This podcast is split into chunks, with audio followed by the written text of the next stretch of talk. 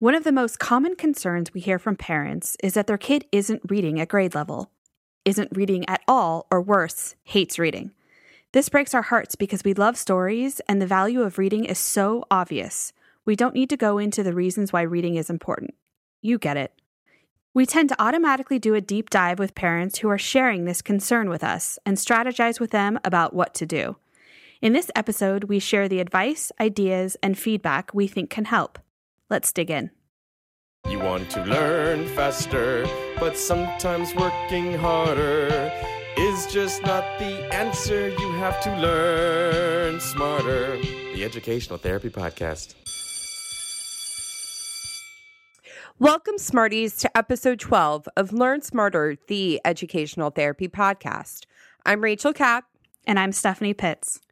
Be sure to go to our website, www.learnsmarterpodcast.com, to get the freebie associated with this episode called Stephanie's Reading Tricks. She's going to be giving a lot of tips and tricks in this episode. And we know that people listen to podcasts on the go. So we've created this handy freebie for you so that you can go back and refer to it when you need it. Today, we're going to talk about reading. Reading is a complicated process by which the reader takes in new ideas and new information from printed language. This is actually Steph's area of genius. She tends to work with more students on reading than I do, as my practice primarily skews towards students with ADHD, executive functioning issues, and math related issues. I do have an amazing reading specialist in the practice, so we are able to accommodate this request. I'm becoming a part of you, our audience, today, as we all learn from Steph together. Before we do that, Steph and I want to give you a little behind the scenes glimpse into kind of where we are currently. So while this episode is actually coming out in July, we are recording it in May. And this is actually the first time that Steph and I have sat down and recorded an episode since our podcast launch last week. Woohoo! So, we wanted to just thank you for being a listener. We wanted to thank those of you who have reached out to us. Yes. Over email or DM on Instagram or through our website we're really, really grateful for the feedback. It's been really exciting. And it may seem out of place because you might have been a listener since we launched, but we just wanted to take the opportunity to say thank you and please connect with us. We love hearing from you. We love hearing about what you want us to talk about. And we're just grateful. Yeah. And if there's anything that resonated with you, let us know because that might be something that maybe we can do a deeper dive into and other people, if you're somebody who it helped, it probably helped other people. So we really appreciate knowing about that. We have so many ideas about episodes that we want to talk about. As we record episodes, we're writing ideas down for further episodes that we can go deeper into these ideas on. Yeah. But we want to make sure the content that we're delivering is meaningful. We feel like we want to serve our audience. And the mission of this podcast is to create broader awareness about educational therapy, of course, but also to serve the needs of a community that may not know where to go for ideas and strategies. So please let us know what you want to hear. We will write an episode about it. We've already done that. so, Steph, I'm ready to learn about reading. You and I have done a reading program workshop together. Yeah. I don't love remediating reading, which is totally fine because there are so many wonderful people who love teaching reading. So while some of this information is just good for me to hear a second time, I feel like I'm going to learn in this episode from you. well, I hope so. Yeah. Going back, I never ever thought I would ever, ever teach kids how to read mm-hmm. because of my background and how as a kid, I forgot how to read and I had a difficult time trying to keep back up with everybody. And I had someone working with me to remediate it. So when I was in the summer between first and second grade, I don't really remember how I was as a reader in first grade. All I really remember is starting second grade mm-hmm. and I couldn't read. I didn't mm. remember And it didn't seem like my parents talking to them now, it didn't seem like it was much of a red flag at the end of first grade. So maybe I was just one of those kids that was tricking my teachers. Mm-hmm. And maybe I never really grasped it and I was just able to keep up enough. Mm-hmm. But I got into second grade and I couldn't read. I forgot. I just, it was horrible. So somebody came in and I sat in the back of the classroom Wow. for the first part of the year working on, you know, reading the, you know, when you're in second grade, the little kid books, you know, probably Right. kindergarten level. And I caught up and I ended up, by the end of the year, I was in the top reading group. So I caught on, but it was definitely an experience looking back that was a little traumatic for me, actually. So this is why telling you this story is such an interesting way that life works that now I'm teaching reading. we haven't recorded episode 11. We're going a little bit out of order, but in episode 11, we're going to talk about math. And I will be sharing a similar story of how math was not something that came naturally or easy for me. And yet, look at what's happened. And I spend a lot of my day remediating math and making math more accessible to more students. yeah, it makes sense. Yeah. So, Steph, when a parent is calling you about their child who's having some reading delays or reading issues, what is that first call typically like?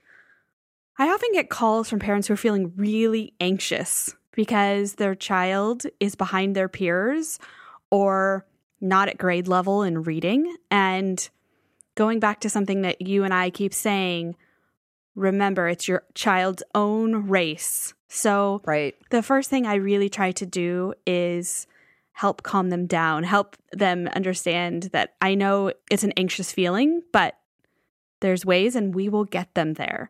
I think it's comforting for parents when they call, and I try not to act like I've heard it all before. But at the same time, we absolutely have heard it before. And so when we mirror what they're saying or take ideas out of their brains and say, you must be feeling like this, or communicate to them that we understand, I do think it alleviates some of that initial anxiety that we've heard it before. Their kid may be unique amongst their peers, but they're certainly not unique amongst the students and clients that we're working with. And I know that there's a lot of comparison that's happening, and you, Right. parents are talking to their friends and saying, Oh, well, my child is reading at a fifth grade level and we're in third grade. That is not the norm. You guys didn't see it. Steph and I can see each other while we're recording. We actually record in two separate locations. I'm currently in my bed, but what Steph just did when she talked about that third grade parent who's bragging about their fifth grade reading level child, she rolled her eyes. because eventually they'll all be high school and college graduates. It doesn't matter. Right. It doesn't matter. We want you to know that it's okay and your child will get there. They will get there. Absolutely. So, the other call that I get is from parents who are trying to get their child to read every night, and it's absolute torture for them. Mm-hmm. But I want to remind you guys, it's also torture for your child. So, it's not a fun experience for everyone, and I get it. I get it. And that's one of the things that we really try to do with educational therapy is to foster a love of stories and a love of Right. learning and reading or listening in some cases if that's where you need to start. Yep. But I'll get into that more. The other thing that comes up when a parent calls about reading specifically is that I tell parents when they're calling about reading that most of the time there is something else going on besides just the reading. And that's important. It's really important because it just hasn't shown up yet. I don't know about you, Rach, but most of the parents that call when the kids are older and I ask them about what was going on when they were in elementary school, I'll have 10th grade parents that call and say, Oh, yeah, back in first grade, Yes. Blank, Always. right? So it just, if you're the parent of a younger student, it's not usually just about reading. We don't say this to freak parents out or to make you worried about what's coming next. Maybe something won't happen next for your child once they've mastered reading. We just say this to make you aware and a little, I don't know if vigilant is the right word, but to keep you aware that once there's a reading related issue, something else might pop up. And I think I really tell parents this also because I'm really big about working with the whole child. Absolutely. And if I'm remediating reading, I'm not just remediating reading. Absolutely. I'm looking for where there's holes. It might be in memory, it might be in things that are visual spatial, which is where things are. Like if you're going in a grocery store and looking for where the item you want to find is. Are you saying, are you giving that example of visual spatial specifically because this is something I complain about for myself? Yep. I really struggle in a grocery store. If I go to a grocery store that I'm unfamiliar with, I can't find anything that I'm looking for. I'm notorious for calling friends to say, What aisle is this in? And then I'll say, I'm standing in the aisle. I, I don't see it. I don't see it. And they're like, Why are you calling me? Ask somebody at the store. Visual discrimination is what it's called. Yeah, I struggle in that area. But the good news is you know that. Yeah, it doesn't impact my life so much. it's just a funny quirk about me. so sometimes when I go to the grocery store with Rachel, she tells me what it is and I find it. Absolutely. I love when someone else is there with me. I love when someone else does it, but I love when someone else is there with me. so, anyway, I go back to saying that usually there's something else, and it doesn't mean that it's something huge. But if we can remediate it now, there's less of a chance of it showing up later. For sure. Reading involves a lot of different components simultaneously. If you think about it, you're sounding out the word. There's also sight words, and those words don't follow the normal rules. There's tone, which is knowing how to change your voice and pause for punctuation, and meaning, understanding what is being said as a whole. And as Rachel always says, and I say this too now, English doesn't play fair at all. And so that's words that are sight words. And you can find sight words listed. And I work with kids a lot on sight words. And I'll just add to that what I mean by English doesn't play fair is that you can teach a rule, a rule of reading, and then you have to follow up with the 25 words that don't abide by this rule right? Yeah. So it's frustrating for students, it's frustrating for us. It's why often kids make spelling errors, which we haven't gotten into it and probably won't get so much into spelling on this episode, but just throwing it out there that Steph and I tend to not care so much about spelling on the whole because really starting in middle school, they'll be writing on a computer and they will have a backup in that the computer will correct them. But English doesn't play fair and it's it makes it frustrating. While the kids are reading, it can cause a lot of anxiety. And I remember this as a kid. Mm-hmm. And I don't know if you guys remember if your teachers did this or you've heard your child complain about this, but there's something called oral popcorn reading that a lot of teachers do. And it's basically when you're supposed to either jump in and read a paragraph or a sentence or the teacher picks you and it's your turn to read. And this is very anxiety producing. So, and it's reading out loud yes. in the classroom with peers watching words that you've never read in that particular order. And then a lot of times for the kids that are struggling with reading, what a lot of kids do is they'll count forward to what Absolutely. sentence they are supposed to be reading and they're practicing it in their heads and not listening to anything else. So then if a teacher gives a quiz or a test or asks a question, there's no comprehension because the child was solely focused on what they were supposed to read. And I don't blame them. Right? It's kind of embarrassing when you're a little kid and if your friends are going to make fun of you because that reading was really hard. This is a good moment to explained that reading is primarily made up of two main areas, which is decoding, which is sounding out a word, and the second area is comprehension.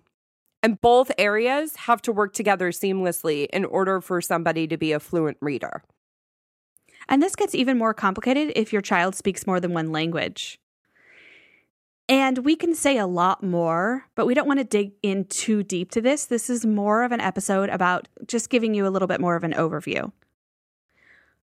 The next biggest thing is fluency versus comprehension. And fluency is basically what Rachel was saying, which is decoding. So, fluency when reading is the ability to read the words flawlessly, basically. And comprehension is understanding what you read. Both are equally important. And I've had kids who are able to trick their teachers because they are able to read the words perfectly. And then when it comes to comprehension, they aren't able to tell you what they've just read. Sometimes I have kids come to me that are a little older that are have fluency down and the comprehension has just never been something that they're able to do. And so sometimes within reading, we're just working on comprehension. And I think that's important to note because it's not just about reading the actual word. Mm-hmm. Because I work with students who tend to be third grade and older, I also work on comprehension with students. So, to give you some strategies to help support reading, this is for younger students. There's things called reading strips. You can make it yourself. You can take a piece of paper or something, a post it note, even I, I do, and you cut out the middle so that the kid can see either a sentence or a word at a time. So there's like a little window. If you're like me and you don't want to do the arts and crafts of this, you can do a quick Amazon search. They're $8.99 and they're different colors that highlight the particular sentence that each student is reading. They serve as a great bookmark too. And sometimes I do just a word at a time for kids that rush. Another thing to do is have your student follow along with their finger. And this helps keep their place because a lot of them struggle with, with that also and so that they can focus on one word at a time. You can also take turns reading with your child. I sometimes get parents who are saying, Oh, it's so torture to read for 20 minutes. And the thing is, Rachel and I both really agree with this. It's just exposure to stories and words for 20 minutes if you have a kid that is not ready to read a lot independently. So take turns. Sometimes I read a page, they could read a paragraph or something like that. It's really important to practice sight words. Those are the ones that don't follow the rules. And there's a lot of books and workbooks out there that work on specifically that. And you can see by grade level or age what sight words are appropriate. I have some games that do this. There's a lot of resources out there for sight words. It's also important to choose a book that's at their reading level and not their grade level. And this is where it comes in with, oh, my child is reading Harry Potter in fourth grade.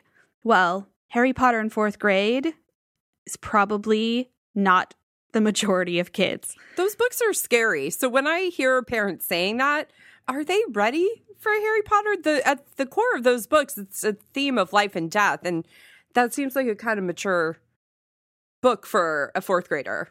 Yeah. But some of them read it. Well, particularly the later books. The first yeah. couple, I think, are fine.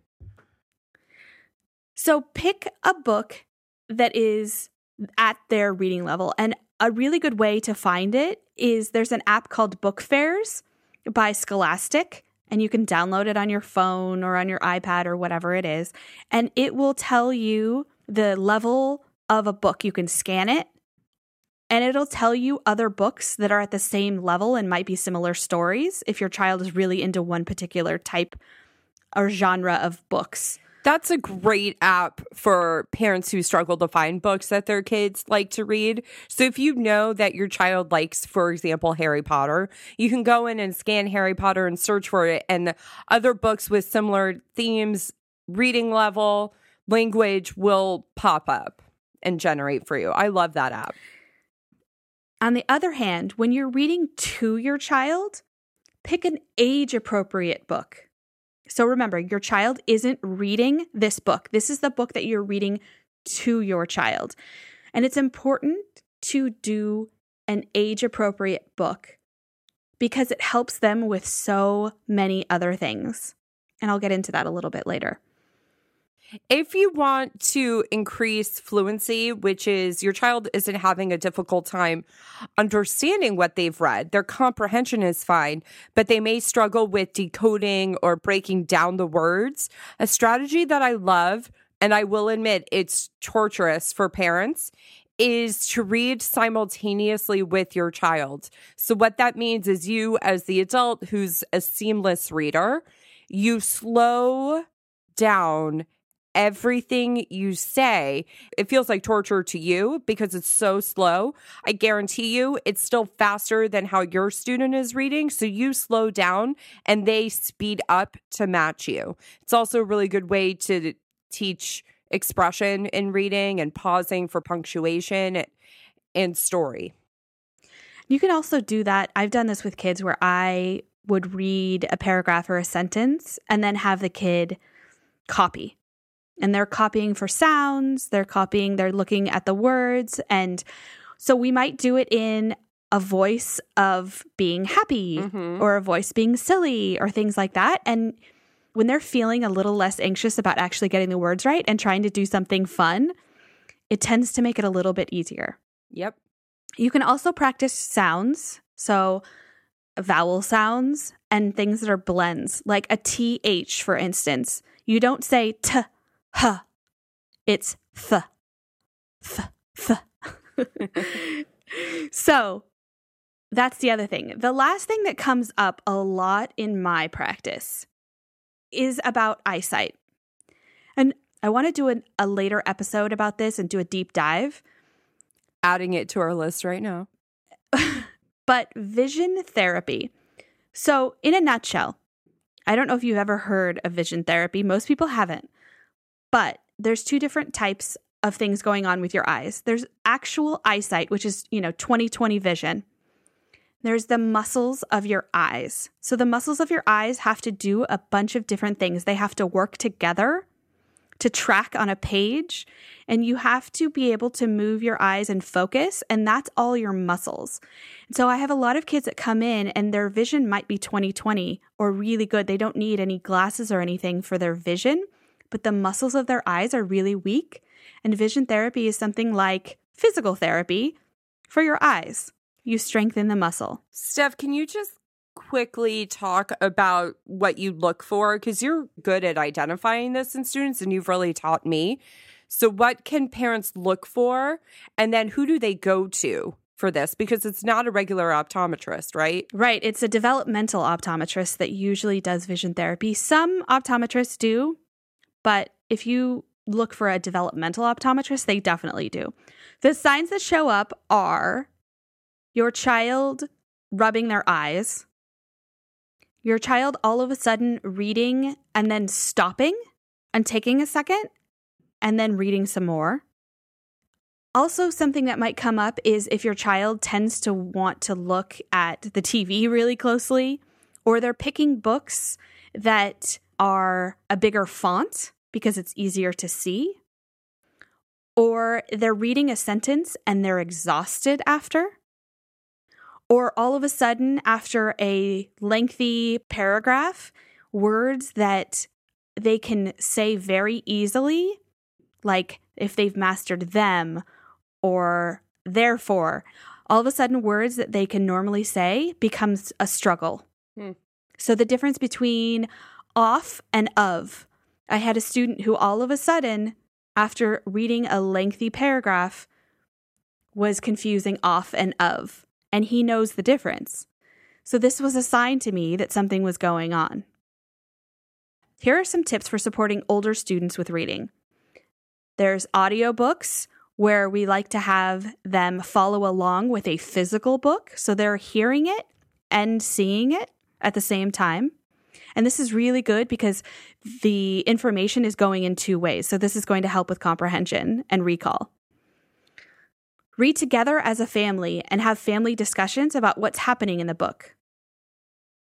Listening comprehension. So you can do this with TV shows, movies, podcasts, audiobooks, etc. So if you're just in the car and listening to a podcast, for instance, You can talk about things that went on in the podcast with your child. Ask questions. Ask the W questions who, what, where, when, why, and sometimes how. And those kinds of things will help with comprehension. I would add it not only helps with comprehension, but it helps with critical thinking and a deeper analysis when you're discussing TV shows, movies, any kind of content that you're absorbing as a family. Have the conversation afterwards about it. Additionally, this will end up helping your child with writing. I couldn't agree more. When you're reading together, stop at the end of each page or paragraph and discuss. And remember, you can still alternate even if your child is older. They'll probably really like it. They'll probably feel like when they were a little kid and mom or dad read to them. That's fun. Mm-hmm. You can preview a story, and we really believe in knowing what's next. There's no need to be surprised. And this really also works on inferencing. Inferencing is making a guess, basically, about what's going on without having all of the information. You're using the information you already know and then making an educated guess, basically. So, an example of inferencing is I am going to wear flip flops. I'm going to bring a bag with sunscreen, a water bottle, a sandwich, a blanket, and a low sitting chair. And of course, my sunglasses. Steph, where am I going? You're going to the beach. And Steph just inferenced that without me ever explicitly saying, but I gave her a ton of clues. And that's usually what happens in stories. So, to give you an example, yesterday I, I worked with a student. We were looking at a book that was his age level, and it was a book called Lawn Boy. And on the book, it was just green. It said Lawn Boy on it, and there was a picture of a boy, but you couldn't really see exactly what he was doing or what he was sitting on. So I asked my third grader, What do you think this book is about? And so we talked that it was about probably a boy that mows lawns. And then we talked about the cover because it most of the cover was in green. And so that's another clue. If you didn't know what a lawn was, let's say, it looks like grass. So this was one way we did it. The other thing that we did was we worked on movie posters. So mm. I pulled up Home Alone. I love that. I've never heard you talk about this. I pulled up the movie Home Alone, and on the front, which is, you know, one of my favorite movies. So, from being a child, on the front, you have Kevin, right? And he's got the his hands on either side and he's making a face, right? And so we talked about what kind of face it was. It was a little bit worried, nervous, sort of scared, ah type look. And in the back, you have pictures of the actors that play the robbers, so to speak, right? And they're sort of in the back. You can see that they're behind the window a little bit. So you're so they're sort of like looking in. So we were talking about the clues from there. Also, at the top where it says home alone, in between home and alone, just to give you a visual, there's actually an icon of a house. Mm-hmm. So we were talking about all the different clues that were in the poster that would help us know what it would be about. So you can do this with lots of things, just throwing it out there. Hmm. Another thing that you can do is use post its. We both love post its. Yep. I have lots of colors of post its. I just went to the I just went to Staples and I thought I was running out of post its in the office. I have like four unopened packages of post its right now. That's great. I love the colors and the different sizes. All the different colors with the lines. With the lines, without the lines. Different sizes. Big fan. The graph paper ones, all great. So, this is really good for a kid if you're going to a school where you don't own the book, which happens a lot in my practice because I have a lot of public school students. So, you can use a post it to put on the actual page, and you're going to have your child write the main idea or literary devices that the teacher made looking for. It's basically annotating, but on a post it. And the child actually, I have a lot of kids who, when you say annotate, they they they go, oh, I don't want to annotate. But somehow, if you do it on a post it, it becomes a little bit more tolerable. Can I explain this a little more in depth? Because I love this. Okay, so what you do is at the end of either every, it depends on how long the chapters are and how long, what amount the student can read and still attend to the information, meaning they can read three or four pages and understand everything. And what you do is you kind of prep the book with these post its where you write down very specific ideas that the student needs to look for. So, for example, with a younger student, you want them looking for the W's the who, the what, the when, and the where, and they quickly fill it out. This is in lieu of annotating while you're reading, because that can be really, really tricky for students with ADHD in particular. They hate it because they have to stop and start. So, what you say is don't stop and start at all. Just fill out these post its that are strategically placed throughout. And then, if you have an older student who the teacher is expecting them to annotate and they're supposed to be looking for literary devices, instead of having the W's, you just have them look for alliteration, imagery, character development, whatever those elements that you know the teacher wants them to look for or has taught them to annotate in the book. You just do it on these post its in four or five page increments or at the end of the chapter, depending. These post its are great and become really, really meaningful if a student has to write an essay or a book report on the book after the fact. They've already taken all their notes as they're reading. And another thing to add, I have some kids that just even writing something is such torture, they mm-hmm. won't do any sort of writing or annotating. So I have those kids make a key with different Yes. little drawings, Symbols. yeah, symbols that represent different things. And they're much more willing to draw the symbol in and put it there. You could use, instead of using a big post it at the end, you could use one of those little page post its where it's, you know, the ones that say The sign tabs? here, Yeah. the little flag ones. And you can have them put it there and put the little symbol in for Oh, what it is. Smart. But or make, you could even color code it. So you don't even have to draw. yeah, make sure there's a key because you don't want them to forget. So smart. And I also want to just touch on reading programs because I know I get a lot of questions about this, and I think it's out there. And some of you might want to check out reading programs for your child, especially if you're not in an area with an educational therapist.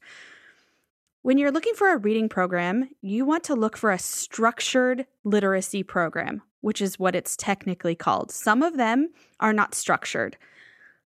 Let me give you a little bit of a background understanding. A reading program is a set of rules that a certain program might have. And a reading program is meant to go through these different steps to teach your children or to teach your reader how to do all of these things. So, for instance, there's a bunch of different reading programs out there, and you may have heard of some of them or not. There's Orton Gillingham, there's Wilson, there's Lindamood-Bell, and there's Barton. And I want to make sure that you guys know that structured literacy programs work really well for a lot of students. And each one is different and has their own unique way of doing things. But there's no one size fits all program. So sometimes I have parents come to me and say, Oh, I want to do a reading program. Should I do this one or that one? I can't give you an answer to that because it also depends on your child. So, in our practices, we like to use a little bit of each one to sort of make our own. So, I wanted to give you a couple of reading resources if you're looking for that, especially if it's it's still summertime and you have a little bit of time before the school year starts. Online, you can find a program called Raz Kids, and that's for younger kids, and you can find lots of reading on there. There's also a program called Epic, and that program has a bunch of books also, and some of them are audiobooks. You can also go to the library and check out books. Make that a day activity. And if you listen to episode nine, you can make this a day activity where you're doing things and making a trip to the library and working on executive function with your student.